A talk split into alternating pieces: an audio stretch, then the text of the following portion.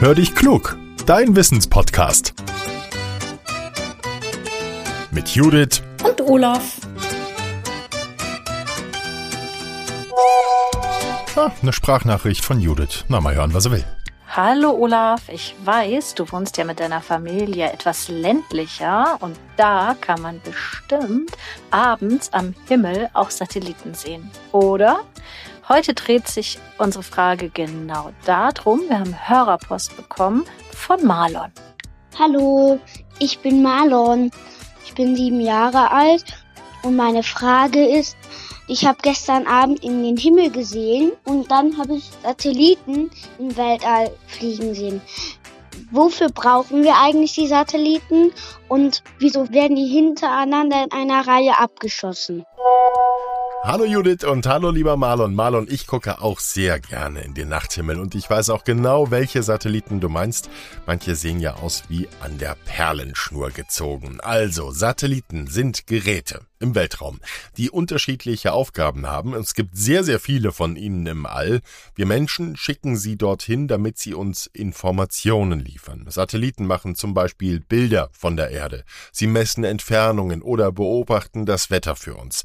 Sie können uns Menschen auch Fernsehen und Internet bringen. Andere Satelliten liefern Navigeräten Daten. Dafür sendet ein solcher Satellit durchgängig Signale aus und das Navi im Auto oder im Handy empfängt diese Signale und sagt dir dann, wo du gerade bist. Manchmal sehen wir am Nachthimmel mehrere Satelliten in einer Reihe. Das sind die sogenannten Starlink-Satelliten.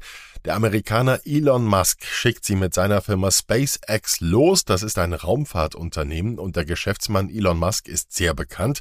Er möchte mit seinen Starlink-Satelliten Internet auch an Ent entlegene Orte der Erde bringen. Inzwischen sind mehr als 5000 Starlink-Satelliten im Weltall und es sollen noch deutlich mehr dazukommen.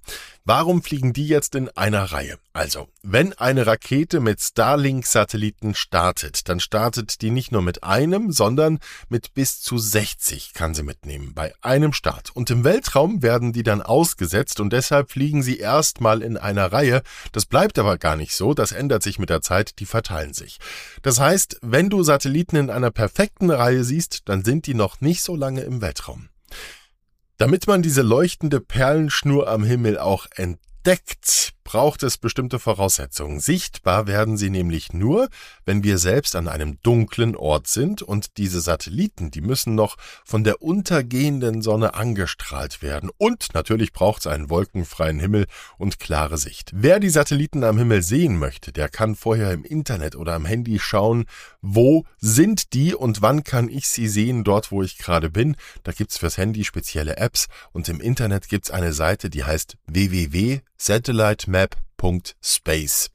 So, Marlon, jetzt wissen wir besser über Satelliten Bescheid. Danke für deine Frage. Wenn ihr auch eine spannende Wissensfrage für uns habt, dann nehmt sie bitte auf als Sprachmemo und schickt sie an hallo at podcast-factory.de oder ihr nutzt unsere Speakpipe.